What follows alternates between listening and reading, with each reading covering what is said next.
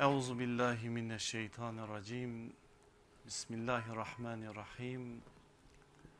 Elhamdülillahi rabbil alamin. Ves salatu vesselamu ala rasulina Muhammedin ve ala alihi ve ashabihi ve etba'ihi ecmaîn. Allah'a hamd, onun alemlere rahmet olarak gönderdiği kutlu nebiye salat ve selam, o nebinin mübarek ellerinde yetişen bütün ashab-ı kiram efendilerimize selam. İstanbul'un muhtelif yerlerinden, Kayseri'den, Batman'dan, şuradan buradan bir şahsı dinlemek için değil Peygamber aleyhissalatü vesselamın adına ve namına kurulmuş bir sofraya talip olmak için gelen bütün kardeşlerime sizlere de selam olsun. Allah'ın rahmeti, bereketi, atıfeti, nimeti hepinizin ve hepimizin üzerine olsun. Başkanımızın dediğini ben de diyeceğim. İnanın ben de özledim sizleri. Bazen bazı sözler kürsüden söylenmesi kolay. Ama yüz yüze geldiğimiz zaman zor. Bazen üstü kapalı söyleriz o söz gider sahibini bulur eğer sahibinin alıcılarında bir sıkıntı yoksa. Onun için dört ay bazı şeyleri konuşmadan beklemek de kolay değil. Elbette ki şöyle de bir kolaylığı, şöyle de bir nimeti var susmanın. Konuşmak başlı başına bir sorumluluk. Konuştuğumuz her kelimeden Allah'a hesap vereceğiz. Ve ben her dersin başında sonrasında o muhasebeyi yapmaya çalışıyorum Allah inşallah sonuna kadar da o hal üzere bizleri daim kılsın. Sıcak bir süreçten geçtik. 4 aylık yaz dönemi sadece mevsim itibariyle sıcak değildi. Hem bu topraklarda hem de iman kardeşlerimizin yaşadığı İslam coğrafyalarının dört bir tarafında yangınlara şahit olduk. Çok sıcak haberler duyduk Bazen hüzünlendik, bazen ağladık, bazen dua dua yakardık. Dört aylık süreç biraz böyle geçti. Biz hep şunu temenni ediyorduk. İnşallah Suriye'den güzel bir haber duyacağız. Halep'ten, Humus'tan, Şam'dan, dünyanın o güzel coğrafyasından ki peygamberin o mübarek ashabının birçoklarının ayak izleri var orada şimdi bir haber gelecek a şimdi duyuyoruz diye ümitle beklerken yeni bir haber geldi ki o haber sinemize hançer gibi saplandı. Mısır'daki kardeşlerimizin çektiği o sıkıntılara bu süreçte şahit olduk. Ve biz Kahire'nin Rabiatul Adeviye meydanının, Nahde meydanının, İskenderiye'nin, Mansura'nın, Dimyat'ın çığlıklarını da duyduk. Basra'nın, Bağdat'ın, Necef'in feryadı hiç eksilmemişti. Arakan'ın, Moro'nun feryadı yıllar yılıdır devam ediyordu. İçimizden hiç gitmeyen bir acıydı Kudüs'ümüz, Mescid-i Aksa'mız, El Halil'imiz ve bunların üzerine bunlar da eklendi. Ben de sizin dediğiniz gibi diyorum. Biliyorum ki aynı dili konuşuyoruz. Evet müminiz elhamdülillah iman etmişiz. İman ettiğimiz için de imtihanlarımız bitmeyecek bizim. Yani bugün bir imtihan bitse yarın başka bir imtihan başlayacak. Bize burada rahat yok. Eğer cenneti buradan istiyorsak böyle bir şey yok. Acılarımız, sıkıntılarımız, imtihanlarımız belki bundan sonra inşallah yanılırım. Belki bundan sonra daha da artacak daha da fazlalaşacak. Peki öyleyse eğer biz ne yapmalıyız? Sıkıntıları, sorunları, bu imtihanları gördüğümüz zaman oturup ağlamalı mıyız halimize? Yoksa her olan olayı bize nazil olmuş bir ayet gibi anlayıp o ayet üzerinden o hadise, hadise üzerinden o olay üzerinden kendimizi mi sorgulamalıyız? Elbette ki yapmamız gereken bu ikincisidir. Her hadise her olay bize nazil olmuş bir ayet biz de onu okumakla mükellef olan bir muhatap. Neden bu oldu? Neden başımıza bu geldi? Başınıza gelen ellerinizle yaptıklarınızdır diyen ilahi fermanın acaba bu hadise üzerinden bize söylemek istediği ne diye bunu sorgulamak durumundayız. Biz bu sorgulamayı yaparsak eğer bazı ipuçları yakalarız en azından yaptıklarımız ve yapmadıklarımız noktasında. Neleri yapıyoruz, neleri yapmıyoruz, neleri eksik bıraktık, neleri fazla yaptık bir muhasebeye en azından imkan olabilirdi. Bu kadar hadise üzerinden böyle bir muhasebeyi ne kadar yaptık o herkesin kendi nefsine soracağı bir soru. Ancak ben meseleyi bir bireysel şahsi mesele olarak kendi nefsimizin üzerinde yoğunlaştıracağım. Bir de ümmetin üzerine yayarak ümmet noktasındaki sıkıntılarımızı anlamaya çalışacağım. Beraberce anlamaya çalışacağız. Biz ne yapıyoruz ki bu kadar bilgi adına fazlalık varken piyasada ve her geçen gün bilgimiz artmasına rağmen istenilen kaliteyi bir türlü elde edemiyoruz. Acaba neyi ihmal ediyoruz ki biz? Sahabenin bildiklerinin kat kat fazlasını bilmemize rağmen sahabeden daha fazla bilgiye erişmiş olmamıza rağmen bugün istenilen düzeyde bir amel istenilen düzeyde bir fiiliyat ortada yok.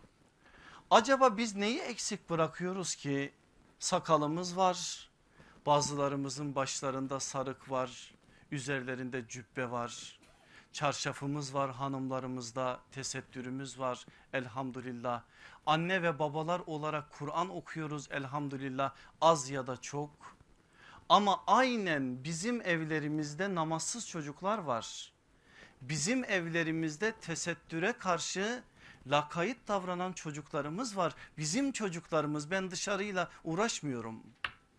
Neyi biz eksik bırakıyoruz ki biz istediğimiz o özlediğimiz meclislerde konuştuğumuz konuşurken mangalda kül bırakmadığımız bazı şeyleri hayatın içerisinde göremiyoruz.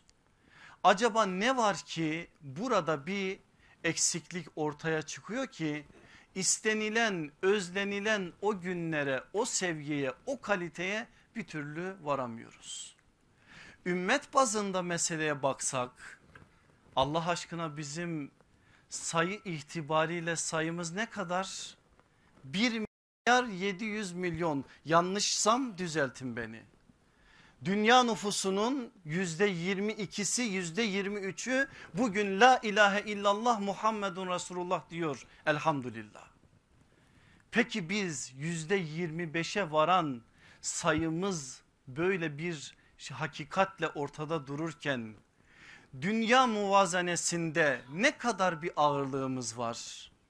Neyi sallıyoruz? Mesela birimiz içimizden biri bir kükrediği zaman kaç tane Allah'a inanmayanın yüreğinde bir korku oluşur.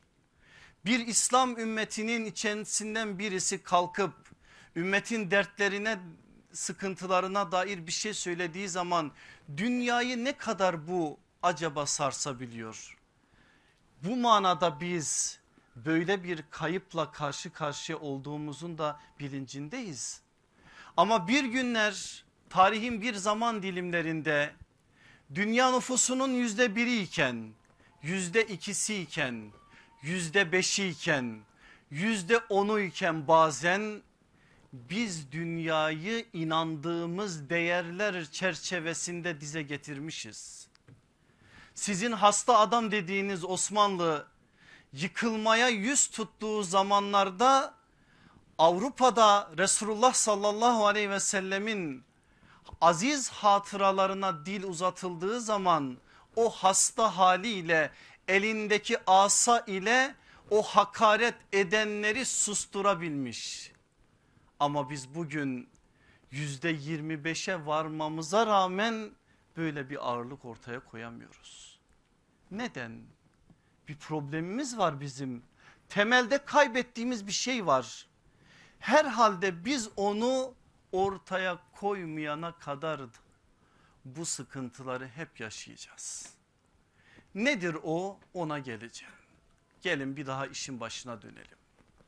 Allah Resulü aleyhissalatü vesselamın Mekke'de kurduğu Darul Erkam, Medine'ye geldiği zaman mescidin hemen arkasında kurduğu Suffa, mescidin bizzat kendisi başta iki tane iken sonra sayıları dokuza varan annelerimize ait olan o odalar onların hepsi birer mektepti.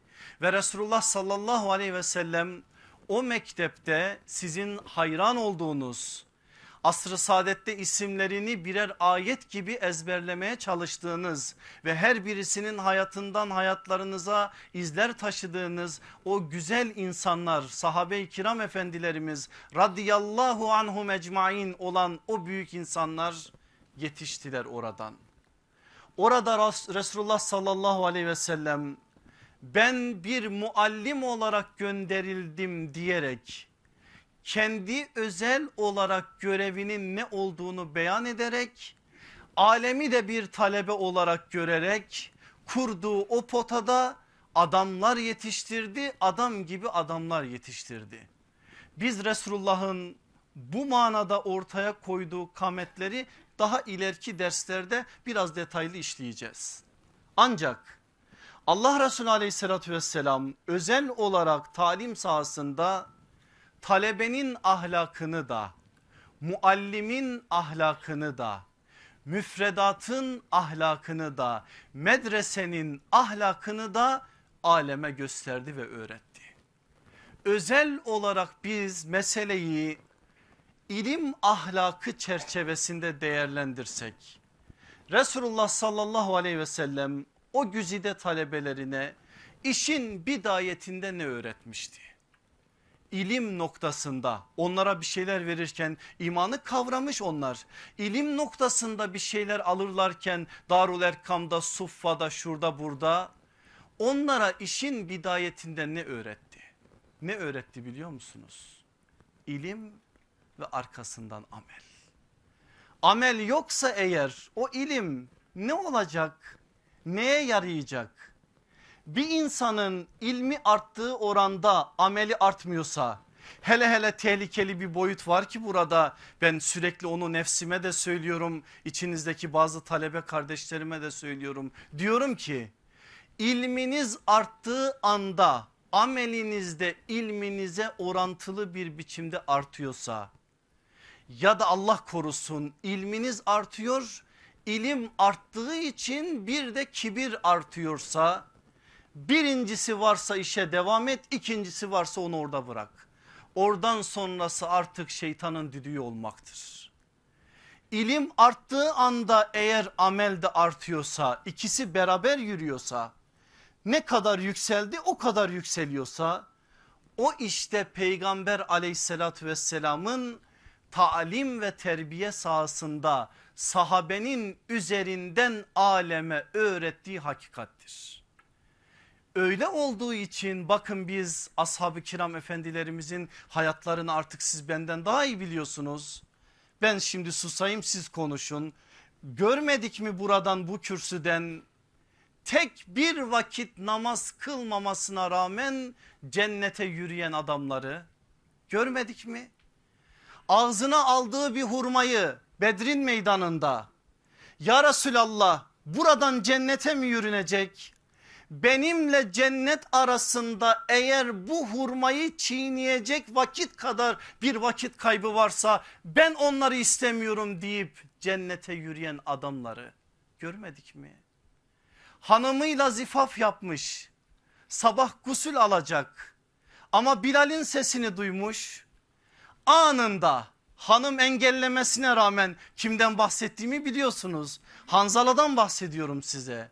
Hanım engellemesine rağmen aman dur gitme sana gusül lazım demesine rağmen bak çağıran Resulullah'tır deyip o haline takılmadan Uhud'un meydanına yürüyen o halde Allah yolunda şehit olan o halde şehit olduğu için melekler gümüş tepsilerle birlikte Uhud'un meydanına gelip ona gusül ettiren, gassallarını meleklerden seçen hanzalaları okumadık mı? Resulullah'ın aleyhissalatü vesselam hanımlarından bir hanımdan bahsedeyim size. Anamız Ümmü Seleme anamızdan Resulullah'ın gözde hanımlarından biri Ayşe annemizden sonra bize en fazla hadis rivayet eden onun lisanından 378 tane hadis okuruz biz bugün külliyatımızın içerisinden. O annemiz bize bakın ne öğretiyor. Odada Resulullah mescitte. Resulullah'ın mescidiyle odaları yan yana biliyorsunuz. Efendimiz konuşsa ses içeriden duyuluyor. Anamız rahat rahat bir hanım sahabiye saçlarını taratıyor. Allah Resulü oradan ya eyyühen nas diyor. Ey insanlar o anda annemiz ayakta. Örtüsünü aldığı gibi mescide doğru. Niye? Soruyor arkasından. Ses geliyor zaten. Anne niye bu heyecan? Niye bu coşku? Ne dedi Resulullah? Ya eyyühen nas dedi. Ben de insanım lebbek deyip koşmam lazım. Koşup oradan bir hakikat öğrenecek ve o hakikati hayata taşıyacak. Ebu Akil'i duydunuz mu hiç? Yemame'de kolu kopmuş, sarkmış böyle. Yarı baygın bir halde çadıra taşımışlar. Artık ölümünü bekledikleri bir zaman. Yemame'nin o ilk etapları İslam ordusu darmadağın oluyor. O anda birinin sesi çadırın önünden yankılanıyor. Ey ensar akabede Resulullah'a verdiğiniz sözü hatırlayın.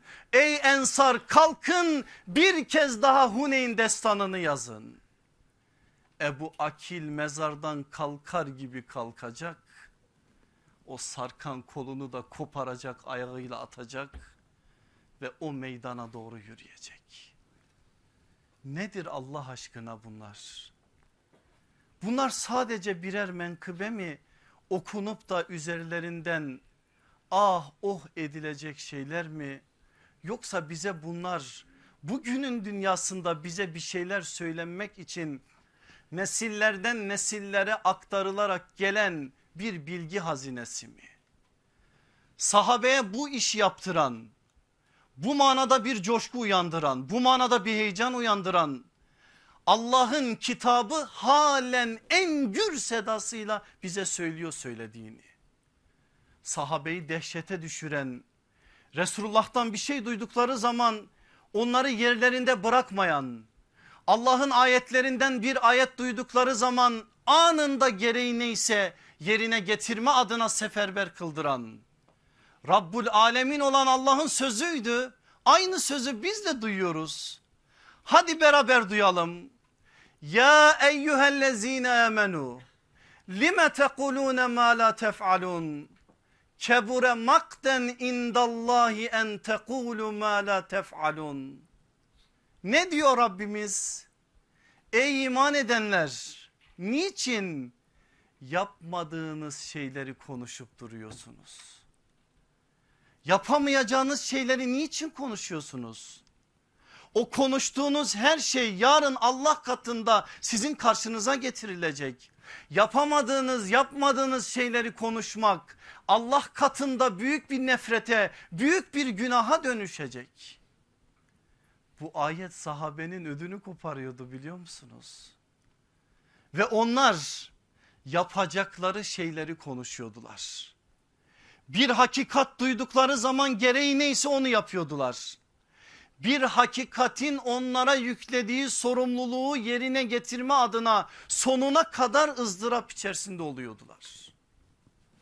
Ya biz bizi biliyorum resmetmeye gerek yok. Hepimiz birbirimizi tanıyoruz. Böyle olduğu için bakın 21. asırda Müslümanların sayısı bu. Eldeki imkanlar bizden 3 asır 5 asır önce yaşayan insanların hayal edemeyeceği boyutta ama ne bir rahmet ne bir bereket ne bir lezzet hayatlarımızda yok. Tatmin edemiyoruz değil mi çocuklarımızı? Bir şekerle bizi kandırırdılar büyüklerimiz. Şimdi biz bir bilgisayar alıyoruz iki saatlik bir süresi var onun. Hiçbir şeyden tatmin olmayan bir nesil. Çünkü bereket çekilip alındı. O bereket olmadığı için rahmet olmadığı için hiçbir şeyden tat alamıyoruz. Ne olmalı ne olacağı da belli. Cevabını siz de biliyorsunuz. Bize bir tokat lazım ama tokatı ben atsam öyle bir hakkım da yok. Tutarsınız siz de bana bir tokat atarsınız. İyisi mi o tokatı aleyhissalatü vesselam Efendimiz bize atmalı. Bir şekilde biz onun aleme bıraktığı o güzel mirasıyla yeniden bir kez daha silkelenmeliyiz. Dersten önce Hüseyin geldi yanıma da ona bir şey söyledim. Dedim Hüseyin eğer bu derslerde beni adam etmezse artık ben bir şeyden adam olmam. Çünkü bu dersler adamı adam eder. En güzel örnekten en güzel örnekleri göreceğiz. Ama bir şartla alacağız ve hayatlarımıza aktaracağız.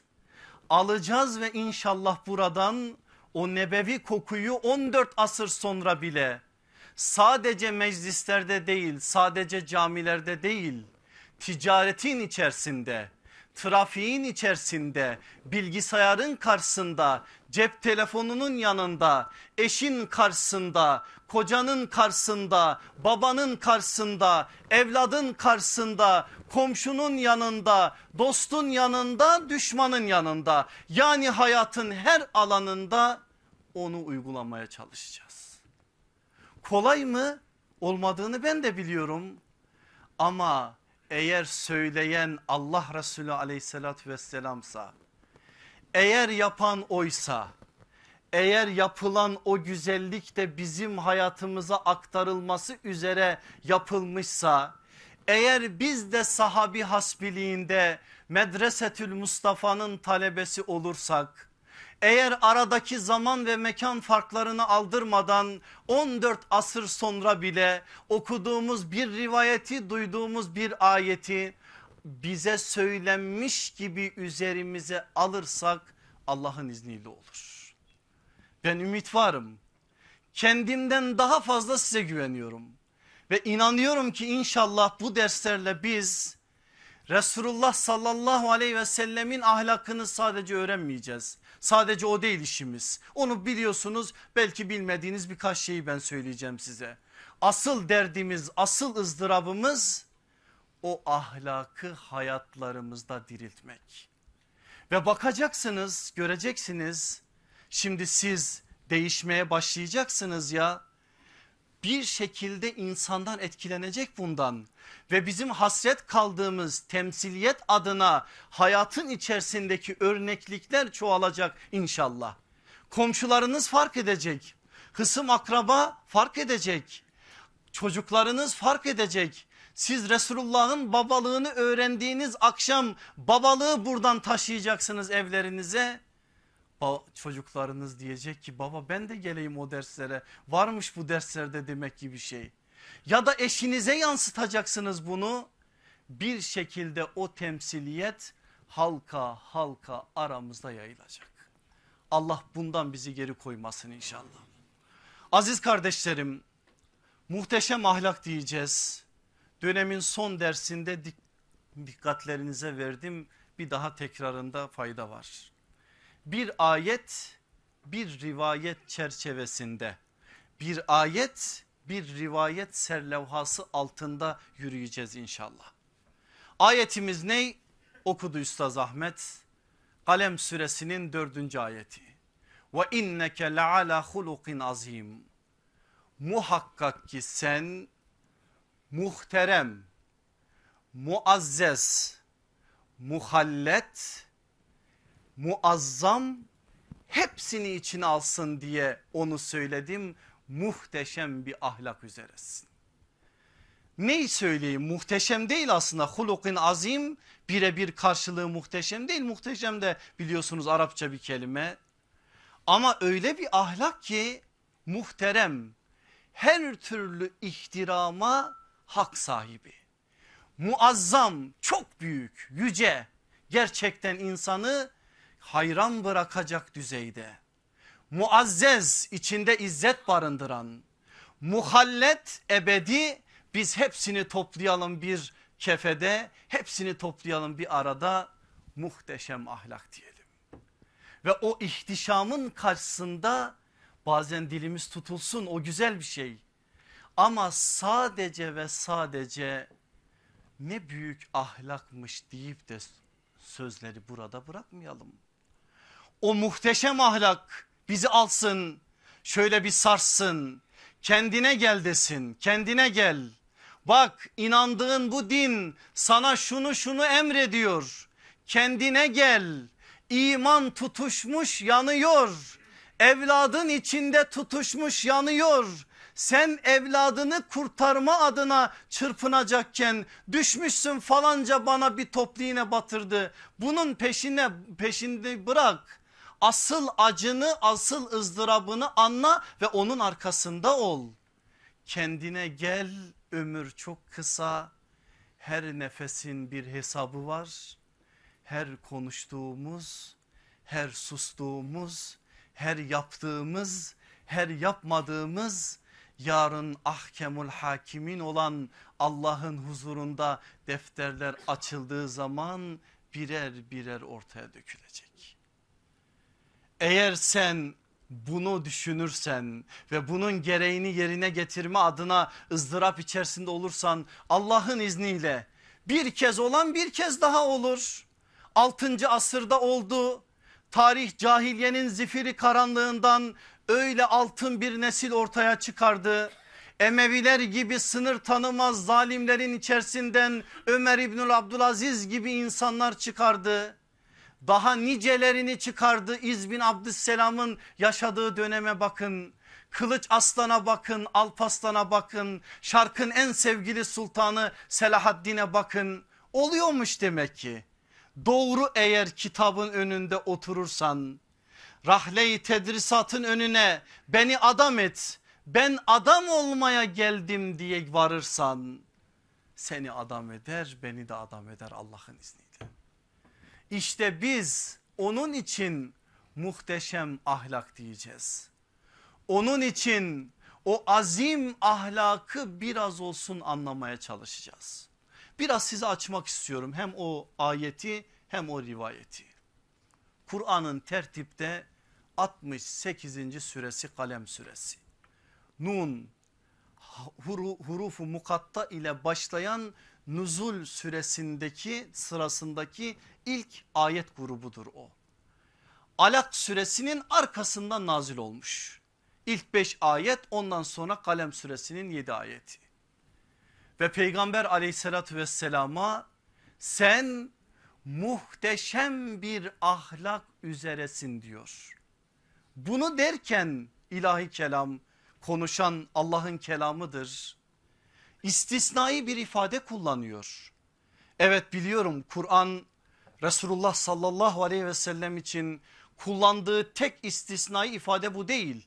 Mesela rahmetellil alemin Efendimiz için usvetun hasene Efendimiz ve İbrahim ailesi için Mümtehine suresinin ilk iki ayetinde başlardaki ilk iki ayette İbrahim ve ailesi ondan sonra Ahzab 21'de Efendimiz için. Le umruke senin ömrüne yemin olsun ki diyerek Allah onun ömrüne yemin içiyor ki istisnai olarak o ve hulukun azim de onlardan bir tanesi. Haşa asla Allah'ın peygamberlerini birbiriyle yarıştırmayız. Böyle bir cahilliğe biz kapı açmayız. Ama bildiğimiz bir hakikat üzere yürüyoruz. Şuna iman ettik biz. Şu tarafta bir ayet var. Bakara 286'nın bir cümlesi. La nuferriku beyne ahadin min rusuli. Biz Allah'ın elçileri arasında hiçbir fark gözetmeyiz. Hazreti Adem'den aleyhissalatü vesselam efendimize kadar gelen bütün peygamberler Kur'an'da adı anılan 25 Üzeyir Lokman Zulkarneyn'i de sayalım 28 adı anılmayan ama hadislerde beyan edilen bir rivayete göre 124 bin bir diğer rivayete göre 224 bin bütün gönderilen peygamberler İslam'ın peygamberleri ve hepsi bizim peygamberimiz. Biz hepsini sevmekle mükellefiz. Ama bu tarafta bir ayet daha var. Bakara 253. Tilker rusul faddalna ba'duhum ala ba'd.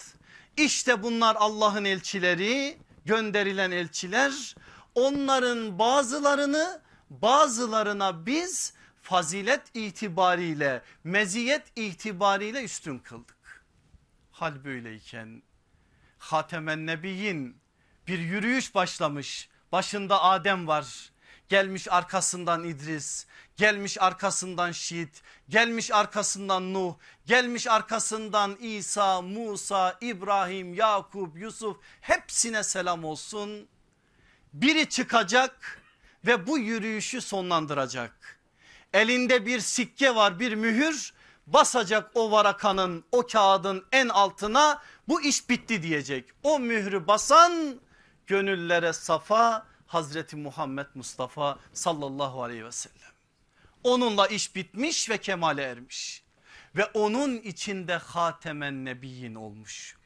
Hal böyle olunca Kur'an farklı meziyetlerini anlatıyor biraz önce size anlattığım şekliyle. Asıl bizim derdimiz şimdi hulukin azim ifadesinde. Bu ifadeyi de istisnai olarak Kur'an Efendimiz için kullanır. Bakın Kur'an'a, Kur'an'da birçok peygamberin ahlakına dair vurgular görürsünüz. Meryem suresini açın mesela İbrahim'den, İsmail'den, İshak'tan, Musa'dan bahisler görürsünüz ve ahlaklarını anlatır. İşte falanca peygamber sıddık bir nebi idi. Falanca peygamber ihlas üzereydi. Falanca peygamber merhamet sahibiydi. Anlatır anlatır anlatır. Ama söz aleyhissalatü vesselam efendimize gelince bir ifade yok. Hulukin azim muhteşem ahlak var. O ne demek? O şu demek sizin peygamberiniz var ya sizin peygamberiniz birkaç alanda değil sadece merhamet sadece tevazu sadece şecaat sadece cesaret sadece şu sadece bu değil aklınıza gelen ve gelmeyen bütün alanlarda bütün alanlarda hulukin azimdir muhteşem bir ahlakın sahibidir. Neden istisnai bir ifade kullanmış? Siz buradan anlayın. Aleyhissalatü vesselam Efendimizin böyle bir özelliği var. Bakın dostlar bazı ifadeler kullanacağım inşallah baltayı taşa vurmam siz beni doğru anlarsınız ama hissiyatıma galip gelen bazı ifadeler olursa da Allah beni affetsin. Şöyle bir özelliği var Efendimiz aleyhissalatü vesselamın 23 yıllık hayatı gözlerimizin önünde mi? gözlerimizin önünde. Öyle ki bize meçhul olan bir şey yok. Şu anda biz bazı sayfaları bilmiyorsak biraz daha ter dökmediğimizdendir. Ama biraz terlesek sadece siyer kaynaklarının siyer kitaplarından tarih kitaplarından müteşekkil olmadığını bilsek fıkhın içerisinde akaidin içerisinde kelamın içerisinde hadisin içerisinde Allah Resulü aleyhissalatü vesselamın hayatını anlamaya çalışma adına bir gayret içerisinde olsak onun hayatına dair her tabloyu görürüz. Sadece bu 40 yaşında peygamber olup 63 yaşında vefat edeceği o 23 yıllık süreyle mi sınırlıdır? Hayır. Biraz sonra ona bir vurgu yapacağım. 63 yıllık hayatın tamamı için bu geçerlidir. Hal böyleyse eğer Allah aşkına siz söyleyin. Ne okudunuz da mesela siyerden şunu demek zorunda kaldınız. Yahu burada bir iş var ama bunun daha güzeli böyle olabilirdi. Yok böyle bir şey. Resulullah sallallahu aleyhi ve sellem ne yapmışsa ondan ötesi yok. Ne yapmışsa en güzelini yapmış en kamil olanı ortaya koymuş. Usvetün hasene de budur, hulukin azim de budur. En mükemmeli, en muhteşemi, en muazzamı ortaya konulmuştur. Onun ötesi yok ki biz ötesini konuşalım. Şimdi bir kıyas yapalım. Seviyorsunuz bir kardeşinizi diyorsunuz ki çok iyi ama ama var arkasından birkaç kusur sayılıyor. Söyleyebilir misiniz haşa Resulullah için böyle? Ama yok. Amasız bir hayat. Her alanda en güzelini ortaya koymuş bir kamet o. Ve ahlakın hangi alanına dair konuşursak konuşalım bunu çok rahat bir biçimde söyleyebiliriz. Hiçbir alan bundan geri değil. Peki biz diğer peygamberler için bunu söyleme, söyleyemez miyiz? Söyleriz ama biraz amalı söyleriz onu. Çünkü Resulullah söylüyor. Hatırlayın beraberce bir Bedir'in arkasına gidelim. Efendimiz aleyhissalatü vesselam daha esirler konusunda ayetler nazil olmadığı için esirlerin ne yapılacağını istişare ediyor sahabeyle. Hazreti Ebu Bekir'e soruyor. Hazreti Ömer'e soruyor. Ensardan Abdullah İbni Revaha'ya soruyor. Abdullah İbni Revaha dursun hele biz ikisinin söylediklerini söyleyelim. Ey Ebu Bekir ne yapalım bu esirleri? Ya Resulallah diyor. Onlar bizim kavmimizden bizden birileri. Her ne kadar 13 yıl bize Mekke'yi dar ettilerse de Allah bugün bizi aziz onları zelil kıldı. Eğer beni dinlersen hepsini salı verelim gitsin. Ey Ömer sen ne diyorsun? Ya Resulallah ben Ebu Bekir gibi düşünmüyorum. Allah bugün İslam'ı aziz kıldı onları zelil bıraktı. Bizim akrabalarımız var onların içerisinde. Eğer beni dinlersen ya Resulallah karşı tarafta kimin akrabası varsa onu onun eline ver. Ali'ye kardeşi Akil'i ver. Hamza'ya abisi Abbas'ı ver. Bana beni mahsumdan olan dayılarımı ver. Ebu Bekir'e oğlu Abdurrahman'ı ver. Osman'a beni Ümeyye'den kim varsa onu ver. Her birisi kendi yakınının başını uçursun. Böyle yapmakla da Rabbimize diyelim ki asabiyete dair ne varsa ya Rabbi sen şahitsin ki hepsini ayaklar altına aldık. Ne demiştir Efendimiz? Hiçbir şey. Sonra Abdullah İbni Revaha da bir şeyler söylüyor. Dedim ya onu bırakacağım. Çekiliyor kendi çadırına bir müddet kalıyor ve geri çıkıyor.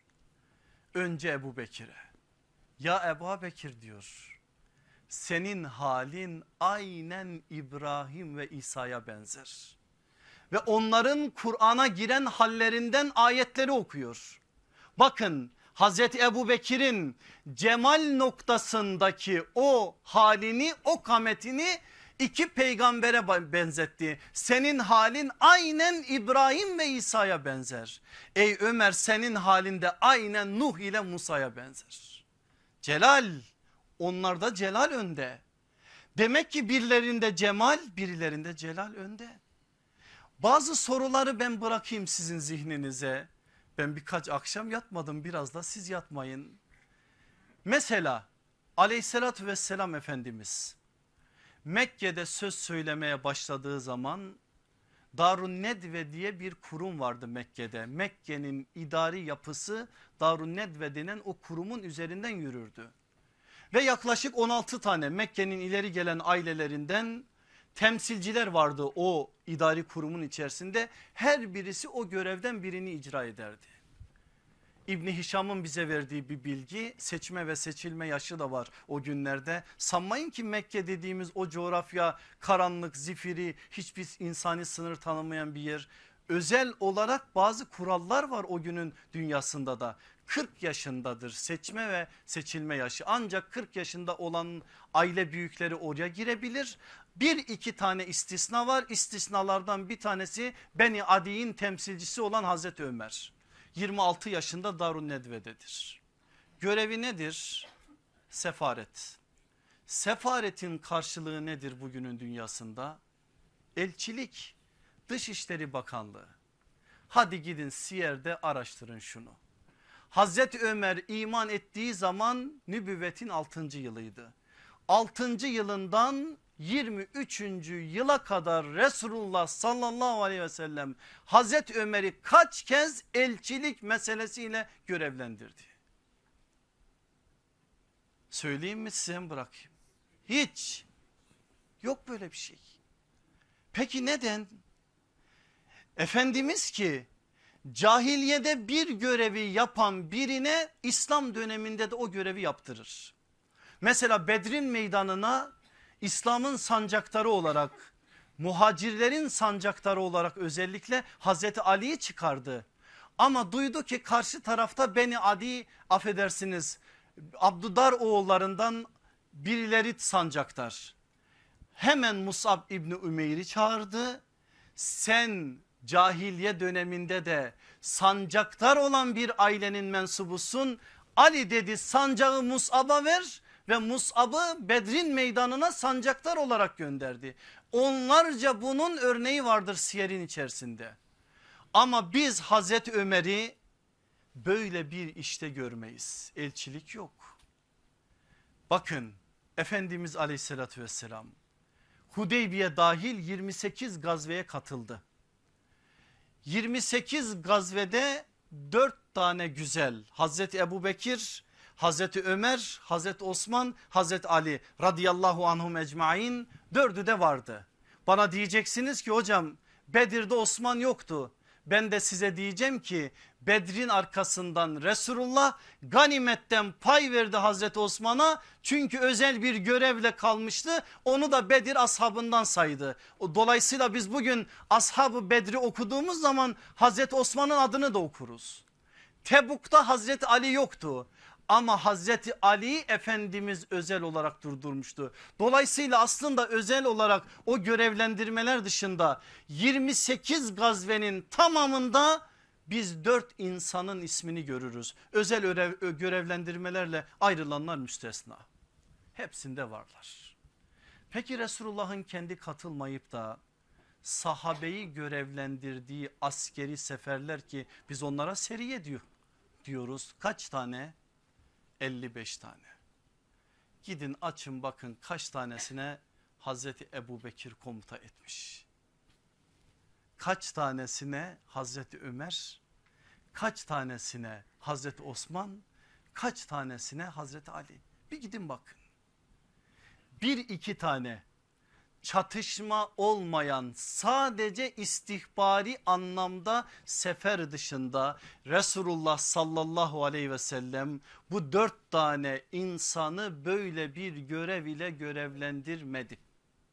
Neden?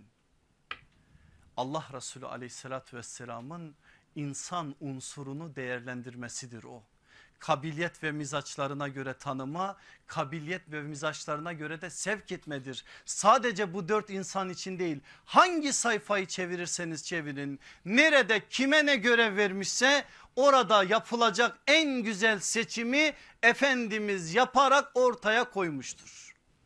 Sahabede böyle peygamberlerle kıyasını da söyledim. Ama gelin Resulullah sallallahu aleyhi ve sellemin dünyasına Var mı diyebileceğiniz bir örnek? Ya Resulallah şurada keşke şöyle değil de böyle olsaydın. Haşa. Hulukin azim bu zaten. 13 yıl Mekke'de üzerine deve işkembeleri atılmış, işkembele, işkencelere uğramış, sözlü fiili saldırıların muhatabı olmuş. 10 yıl sonra Taif'e gitmiş alaya alınmış Taif'ten dönerken taşlanmış. O kanlı bedeniyle Taif yolundan Nahle Vadisi'ne kadar yürümüş. Gelmiş Mekke'ye müşriklerin himayesinde girmek durumunda kalmış. Mekke'de olmadı Taif'te olmadı Mina çadırlarını dolaşayım diye çadır çadır dolaşmış. Onlarca çadırdan hakaret görmüş ekşiyen yüz görmüş neler nelerle karşılaşmış bunca şeye rağmen siz Resulullah'ın hayatında o anlara ait olumsuz bir tabloyu okudunuz mu hiç? Hayır vallahi. Ne varsa en güzelidir. Ne varsa en hasıdır. Ne varsa en muazzamıdır. Ne varsa en muazzamıdır, en muazzezidir. Hepsini içine alsın dedik ya en muhteşemidir. Bir tane örnek vereyim mi? Somut bir örnek vereyim ki iyice anlaşılsın. Allah Resulü aleyhissalatü vesselamın Hatice anamızdan dört tane çocuğu oldu biliyorsunuz. Sırasıyla sayalım mı beraber? İsimleri saymak, salihleri anmak meclisi de bereketlendirir. Kasım, Zeynep, Rukiye, Ümmü Gülsüm, Fatıma, Abdullah. Efendimiz aleyhissalatü vesselam Kasım ile Abdullah'ı Mekke'de toprağa verdi. Geldi Medine'ye yine sırasıyla Rukiye, Zeynep'i de toprağa verdi. Hicri 9'da da Ümmü Gülsüm'ü Hazreti Osman'ın ikinci eşi olan Zunnureyn lakabını ona kazandırtan o büyük kameti de yolcu edecekti. Efendimizin evlatla imtihanı bu kadar ağır. İnanın bir babanın karşılaşabileceği en ağır imtihanlardan bir tanesi ki Resulullah bunu en üst düzeyde yaşamış. Giden gitmiş. Allah belayı ve imtihanı gönderdiği zaman kaldıracağı yükü gönderdiğinden dolayı onu bize göndermez. Bizim gibi adamların imanı belli. Onu ancak peygamber gibi bir imana sahip olan tartabilir. Ona onu göndermiş ona ona dayanacak güç de vermiş ama her şey bitmiş. Hicretin 7. yılı olmuş. Mısır'dan Mukavkıs'ın hediyesi olarak iki kız kardeş biri Resulullah'a hibe olarak biri de Resulullah'a inisiyatifi bırakılarak istediği kimseye vermek verilmek üzere çeşitli hediyelerle gönderilmiş. Mariye ve Sirin. Efendimiz tutmuş Sirin'i şairi olan Hassan bin Sabit'e vermiş ki onun da özel bir nedeni var. Mariye ile de evlenmiş ve Allah Resulü aleyhissalatü vesselam hicretin 8. yılında tam 58 yaşındayken İbrahim'in sahibi olmuş. Bir erkek evladını Resulullah'a Cenab-ı Hak o zaman nasip etmiş. Efendimiz Maria annemize muhayrıktan devreden bir vakıf arazisini ki gidenler bilir bu sene Umre'deki kardeşlerimiz de gördü orayı. Meşrebe denilen bir yer Avali diye bir mıntıka oradaki arsalardan bir tanesi tahsis edilmiş orada oturuyor. Hücre-i Saadet'in odalarından birinde değil. Resulullah sallallahu aleyhi ve sellem İbrahim'in doğum haberini duyduğu gün oraya doğru orası 3-5 kilometre uzaktır oraya doğru bir çocuk gibi sevinçle koşa koşa gitmiş ve İbrahim'i kucağına alınca sana atam İbrahim'in adını vereceğim deyip İbrahim'in adını öyle vermiş. Resulullah'ın yüreğindeki o sevinci siz şuradan anlayın. O günden sonra Cebrail ne zaman Resulullah'la görüşse ya Eba İbrahim diye görüşüyor. Ey İbrahim'in babası diye görüşüyor. O kadar bir sevinç var ki Resulullah'ta o da o hitabı öyle geliştirerek Efendimiz'e söyleyeceğini söylüyor. İbrahim ya 16 aylık ya 18 aylık. İki rivayet var ki 18 aylık olması da daha güçlü. Çünkü bir hadiseye bağlı olarak vefat ediyor. Hastalanıyor. Efendimiz de o anda Mescid-i Nebevi'de Abdurrahman İbni Af'ta yanında. Haber geliyor ki İbrahim hasta. Biraz önce size resmetmeye çalıştığım o hızla koşuş var ya aynı o koşuşla Efendimiz Avali'ye doğru Meşrebe'ye doğru koşuyor.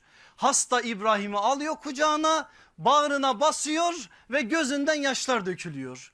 Ağlıyor ağlıyor ağlıyor dayanamıyor Abdurrahman İbn Af. Ya Resulallah diyor sen bizi ağlamaktan men etmemiş miydin? Bu ne gözyaşları? Ahlak öğretecek, adap öğretecek, daha neler söyleyecek? Silecek gözyaşlarını. Benim sizi men ettiğim şey ölünün arkasından saçılıp savrulup dövünüp ölüde olmayan meziyetleri söyleyerek yüksek sesle bağıra çağıra ağlamaktır. Ya da aynı şekilde Efendimiz sevinç noktasında da böyle ölçüsüz sevinmeyi de yasaklamıştır. O da yasak o da yasak. Ama ben böyle bir ağlamayı yasaklamadım. Abdurrahman bu Allah'ın bir merhametidir diyor. Ve o anda gözyaşlarını İbrahim'in üzerine akıttığı anda Allah İbrahim'in ruhunu alır. Efendimiz aleyhissalatü vesselamın o halini şöyle bir tahayyül edin. O anda Uhud'a bakar ve Uhud'u kendi derdine o hüznüne ortak kılar. Ey Uhud der eğer bugün inen hüzün bana inen şu hüzün sana inseydi vallahi sen onun altında paramparça olurdun. Sonra siler Efendimiz gözyaşlarını ve şunu söyler. Gönül mahzun olur, kalp kırılır ama şu dudaklardan Allah'ı hoşnut etmeyen tek bir kelime çıkmaz. Ey İbrahim biz senin firakınla çok mahzunuz. Efendimiz İbrahim'i dakikalarca vefat etmiş kucağında halen tutuyor. İhtimal ki biraz takat bulsa kalkıp İbrahim'i kendi yıkayacak. Toparlayamıyor kendini. Hazreti Abbas'ın oğlu Fadıl İbni Abbas'ı çağırıyor. Al diyor götürsen süt annesiyle beraber yıka diyor. Gidiliyor yıkanıyor bir seririn üzerine bir minderin üzerine konuyor. Şöyle taşınarak Avali'den Baki kabristanlığına kadar dedim ya 3-5 kilometre o kadarlık mesafe yürünerek geliyor ve Efendimiz kendisi ara ara İbrahim'i taşırken ara ara sahabe ondan alırken de ne zaman elini almışsa ne zaman bırakmışsa hep gözünde yaş vardır. Geliyor Baki kabristanlığına sahabe soruyor ya Resulallah İbrahim'i nereye defnedelim? Salih selefimiz Osman bin Ma'zun'un yanına diyor. O da ayrı bir iş. Orada hemen bir kabir kazılıyor. Alal acele kazıldığı için kabir biraz eğri kazılmış. Resulullah'ın o halini hiç unutmayın ve bu söyleyeceklerimi o halin üzerine onun yanına koyarak anlayın. Şöyle bir bakıyor o kabire. Kabir eğri. Ne diyor Efendimiz? Ahlak öğretecek ahlak. Nezaket öğretecek. Zerafet öğretecek ya da bugünkü deyimle estetik öğretecek. Olmaz diyor böyle. Niçin böyle kazdınız? Düzgün kazın bu kabri. Ya Resulallah böyle olmasında bir mahsur var mı? Müslümanın her işi düzgündür. Mezarın öyle olması ya da düzgün olması ölüye ne bir fayda ne bir zarar sağlar. Ama bakanların göz zevkini bozar. Bakanlar rahatsız olurlar. O halde Müslüman her işini güzel yapacak. Müslüman her işini güzel yapacak. Bir daha diyeyim mi Müslüman? Müslüman her işini güzel yapacak. Tüccar mısın? Güzel yapacaksın. Muallim misin? Güzel yapacaksın. Muhacir misin? Güzel yapacaksın. Ensar mısın? Güzel yapacaksın. Neysen talebe misin? Güzel yapacaksın. Sakın nargile salonlarında oturup havaya dumanı üflerken devlet kurup devlet yıkıp yapılan işleri beğenmemezlik yapma o Müslümanlık değil. Bak senin peygamberin ne diyor? Neyse emek vereceksin emek. Neyse işin Allah seni hayatın hangi alanında istihdam etmişse o işin hakkını vereceksin. Bizim gencimiz 18 yaşında girmiş bir yere çalışıyor. E mücahit ya patron zaten belli ne olduğu her işi işten kaçırmayla ve bunu da İslami kılıfla yapıyor. Anlatacağız iş ahlakını. İşvereni de anlatacağız, işçiyi de anlatacağız. Nasıl bakacağız peygamberin yüzüne? Bak ne dedi? Her işini güzel yapacak dedi. Her işini. Efendimiz aleyhissalatü vesselamın bu uyarısı gereği kabir düzeltiliyor. Aleyhissalatü vesselam Efendimiz bak söylüyor ağlıyor bir şey olduğu zaman gözünde yaşı siliyor bir daha uyarıyor.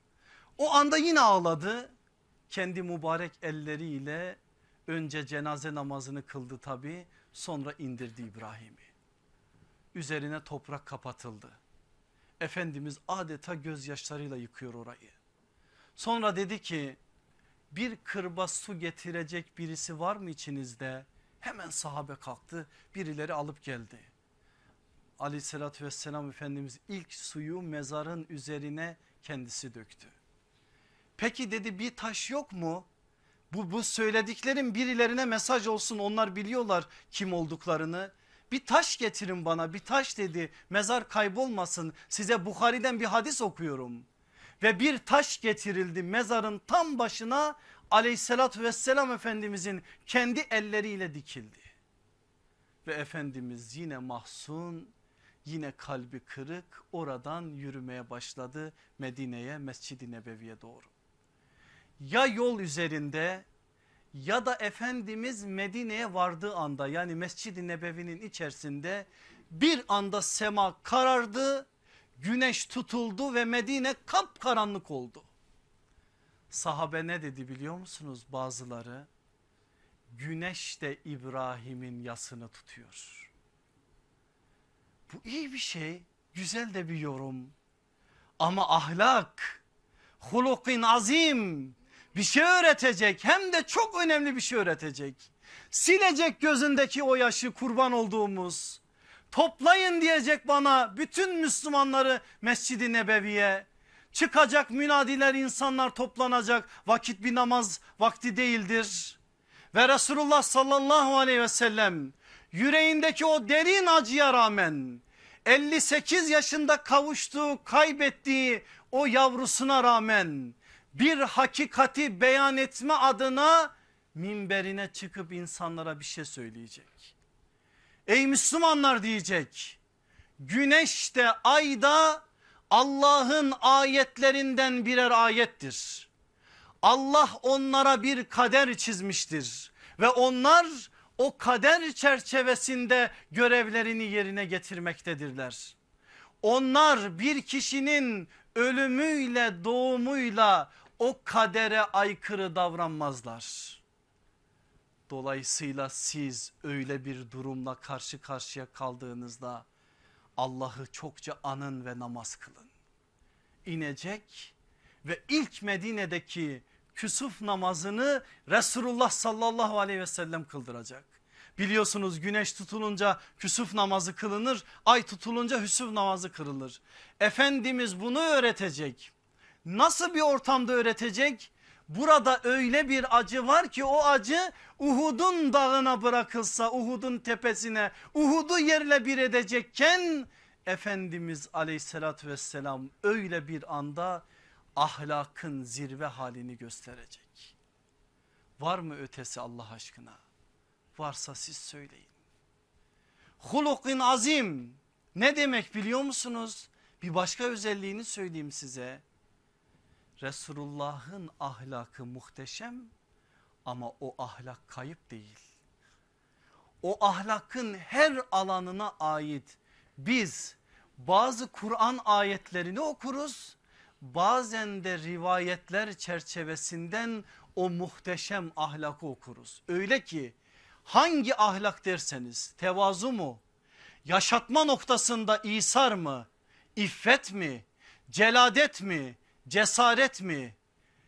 Bunlara karşı olacak olan olumsuz tavırlara karşı olumlu olanları karşıya koymak mı? Hangisi ise aklınıza ne geliyorsa hepsinde en güzel noktada en kamil halini Resulullah'ın hayatından okursunuz.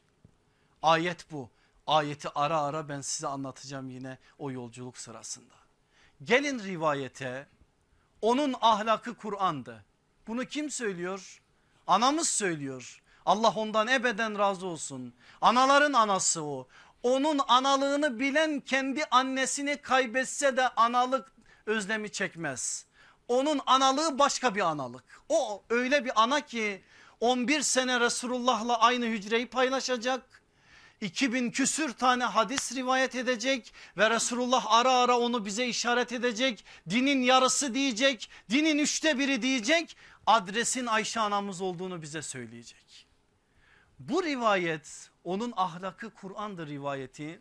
Müslim'de var, Nesai'de var. Ahmet bin Hanbel'in müsnedinde var, var da var.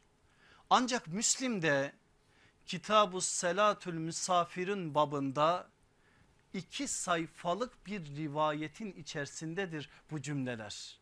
O rivayet de güzel bir rivayettir. Ben hepsini anlatmayacağım ama bir zemini anlamamız lazım ki oradan da bir şeyler alalım. Hadisenin kahramanı biraz İbni Abbas gibi gözükse de arka tarafında Hişam İbni Amir isimli sahabinin oğlu olan Sa'd İbni Hişam'dır. Hişam İbni Amir Uhud'un gazilerindendir. Resulullah'ın ashabındandır. Onun oğlu Sa'd İbni Hişam ise sahabi olup olmadığı biraz ihtilaflıdır. Ama bu rivayet çerçevesinden biraz anlıyoruz ki sahabi değildir. Bu zatın özel bir sorunu var. Ailevi bir sorunu. Bu sorundan beni mazur görsün ama rivayet öyle ne yapayım anlatacağım. Sanki hanımın elinden kaçar gibi Medine'ye gelmiş. O gün Müslümanlar Rum cephelerinde cihat için asker gönderiyorlar. Kendisi de ona dahil olup cihada çıkmak için bir arzusu var. Geliyor sahabe onun halini anlayınca o halde cihada çıkmalarını uygun görmüyorlar. Ve ona bazı şeyler söylüyorlar. O söylenenleri duyunca şunu fark ediyor. Bakın en başta ne dedim size sahabenin ilim amel noktasındaki o güzelliği bunun üzerinden de bir şeyler anlıyoruz buradan. Şunu fark ediyor diyor ki demek ki ben Medine'nin dışında kalmışım. İslam adına birçok şeyden habersizim biraz Medine'de kalıp Resulullah'ın ashabından İslam'a ait bir şeyleri öğrenmem lazım. Bunun üzerine Sad İbni Hişam Medine sokaklarında yürüyor. Kimi görüyorsa Allah Resulüne ait bir şeyler soruyor. Kimi görüyorsa bir şeyler soruyor. Bir günde İbn Abbas'ı görüyor. Ey Resulullah'ın amcasının oğlu diyor. Hele bana bir Allah Resulü'nün vitir namazını vitir namazını sormasının hikmeti nedir? Gece hayatını bir anlat. Çünkü evin içinden biridir İbn Abbas.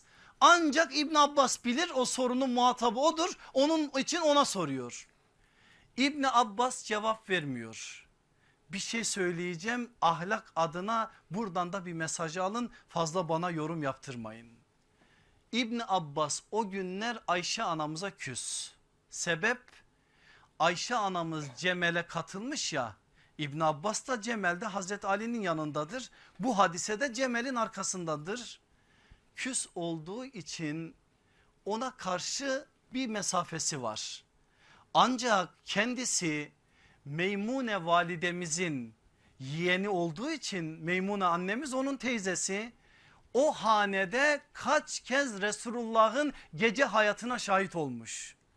Ama ne yapıyor? Diyor ki ben bunu Hazreti Ayşe'den öğrenmeliyim. Kendisi de gidemiyor.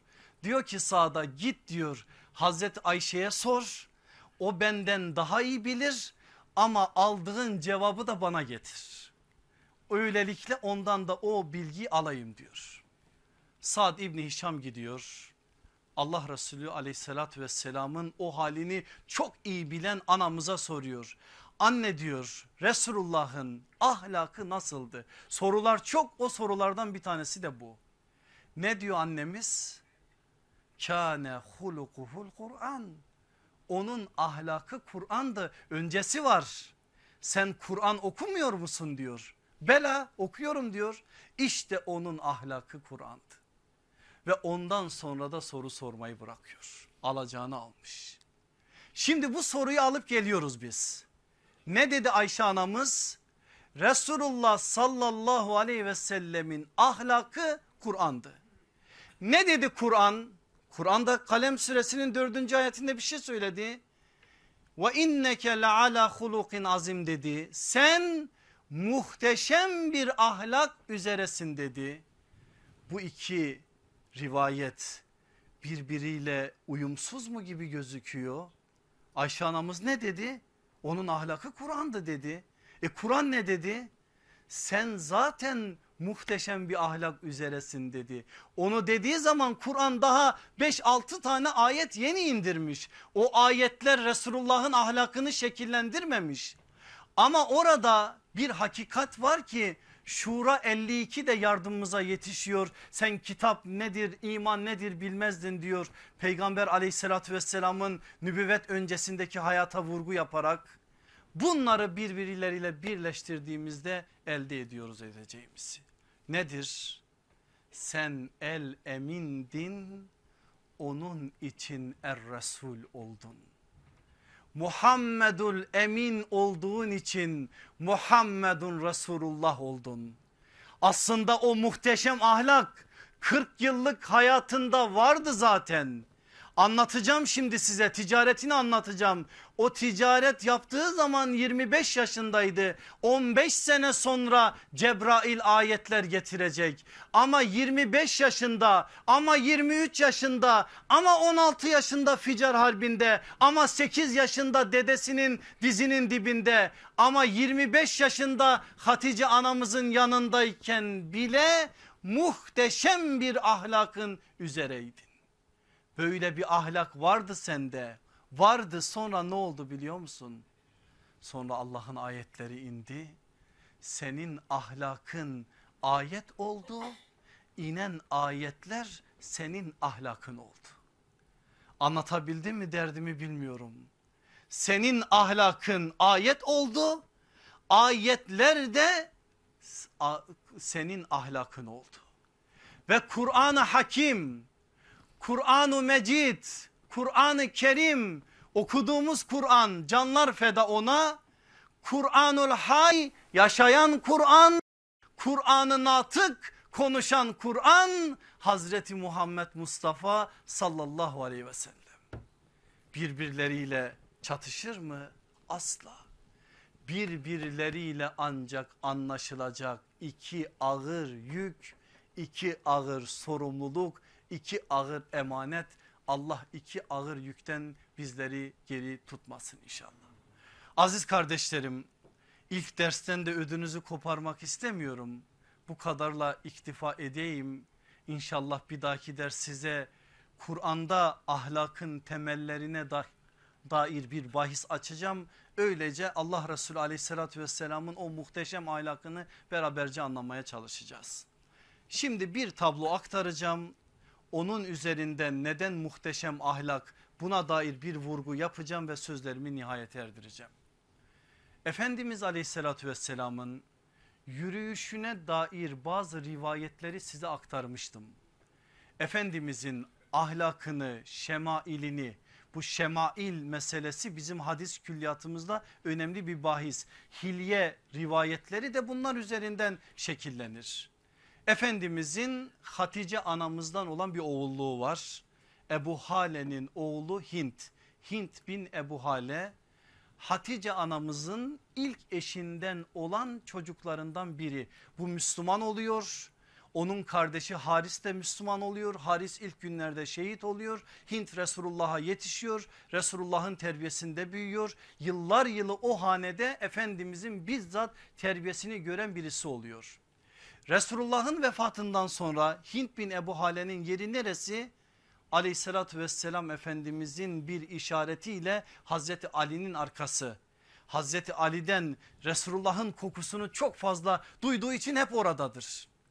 Orada o evin sakinleri olan Hasan ve Hüseyin cennet gençlerinin efendileri Hazreti Hasan ona dayıcığım diye hitap ediyor. Çünkü Hazreti Hatice'nin oğlu ya böyle bir yakınlık var o evde. Bir gün diyor dayıcığım diyor bana Resulullah'ı dedem Resulullah'ı anlatır mısın? Dayı başlıyor anlatmaya neredeyse bir sayfaya yakındır. Çok da güzel bir rivayettir. Tirmizi'de geçer başka kaynaklarda da var okumanızı tavsiye ederim. Resulullah'ın gözü şöyle Resulullah'ın kaşı böyle Resulullah'ın saçı böyle Resulullah'ın yürüyüşü böyle bize şimdi yürüyüşü lazım. Nasıl yürür Efendimiz? Hep böyle bir yokuştan aşağıya iner gibi. Yokuştan aşağıya iner gibi olduğu için adımlar kısa ve hızlı omuzlar geriye doğru. Niçin bir insan böyle yürür? İşi var da onun için.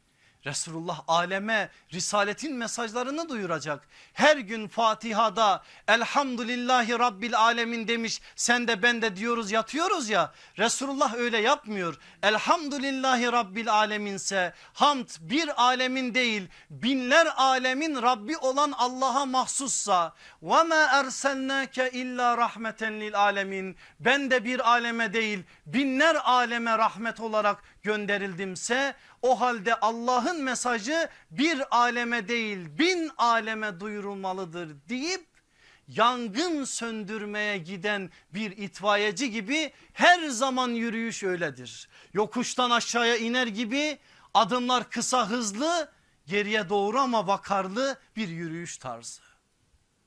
Bir yer var ki Efendimiz aleyhissalatü vesselam orada çok yavaş yürür yavaş yürüdüğü gibi bazen de durur şöyle biraz etrafını seyreder. Bilen var mı neresi orası? Siz de susun ben de susayım Enes bin Malik konuşsun. O bilir biz nereden bileceğiz? O gördü o bize anlatıyor. Ne diyor biliyor musunuz Enes bin Malik radıyallahu anh. Allah Resulü aleyhissalatü vesselam hücre-i saadetten çıkıp bize namaz kıldırmak için mescidin içerisinde yürüyüp mihrap olarak belirlenen yere gelene kadar çok yavaş yürürdü.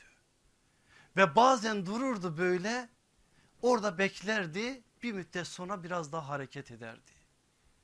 Bunu niçin yapardı Enes? Enes rivayetin devamında söylüyor bize.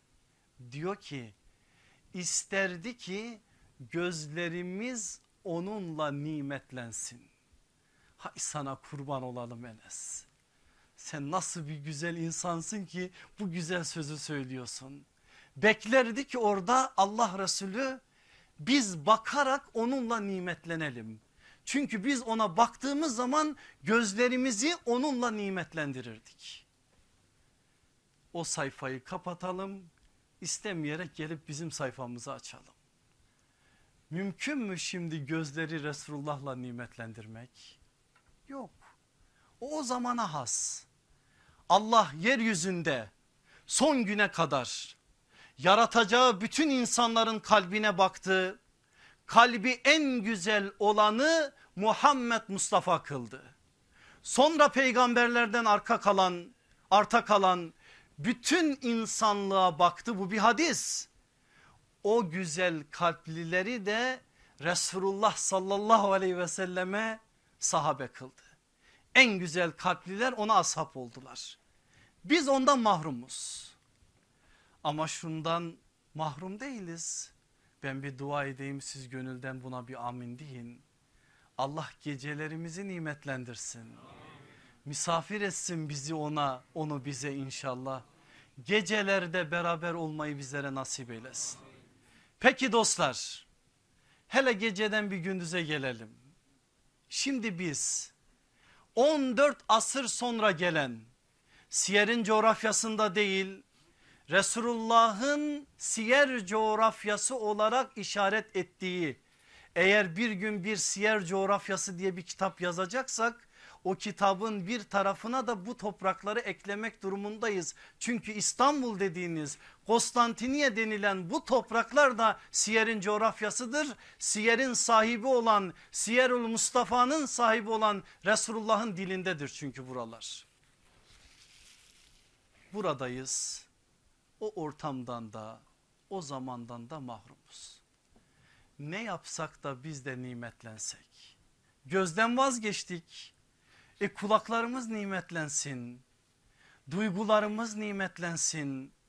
Düşüncelerimiz nimetlensin. Yüreklerimiz nimetlensin. Alalım o kutlu sözleri varalım eve. Evde evimiz nimetlensin. Resulullah konuşulsun. Ashab konuşulsun. O güzel destanlardan bahisler açılsın. Onlar konuşulsun. Bu imkan dahilinde olan bir şey mi zor bir şey mi? Vallahi ben sizin yakanızı bırakmayacağım. Bu muhteşem ahlak derslerinde ben onunla nimetleneceğim inşallah. Siz bana onun için dua edin. sizin de nimetlenmeniz için bu kürsüden nefsimi karıştırmadan inşallah yansıtmaya aktarmaya çalışacağım. Allah'ım bizi buna muvaffak kıl. Ya Rabbi sen bizleri son nefesimize kadar Resulullah sallallahu aleyhi ve sellemin yolundan ayırma. Ya Rabbi sahabe onu nasıl delice sevdiyse o sevgiye biz ulaşamayız ama gayeyi hayalimiz o. Bizi de o sevgi yolunda daim kıl. Sevdir ya Rabbi bize. Sevdir ya Rabbi bize. Sevdir ya Rabbi bize. Gerçek manada sevmeyi nasip eyle ya Rabbi. Azığımızı muhabbet kıl ya Rabbi. Ashab-ı kiram efendilerimizi anamızdan, babamızdan, akrabalarımızdan, dostlarımızdan, kardeşlerimizden daha, daha yakın bilmeyi bizlere nasip eyle. Onları sevmeyi, onlara kardeş olmayı, onlara dost olmayı bizlere nasip eyle. Ya Rabbi yarın ahirette inşallah cennette karşılaştığımız zaman bizi tanıdıklarından eyle. Gelmiş benim adamım diyecek o bahtiyarlardan kıl ya Rabbi. Onlara komşu et ya Rabbi. Yollarından ayırma ya Rabbi. Nefsimizi karıştırtma ya Rabbi. O ahlakı ki o ahlak Kur'an'dı. Kur'an ahlakını hayatlara taşıyarak şu iffetsiz çağda ahlaksızlığın çığ gibi büyüdüğü şu zeminde o ahlakı temsil edebilmeyi bizlere nasip eyle ya Rabbi. Velhamdülillahi Rabbil alemin. El Fatiha.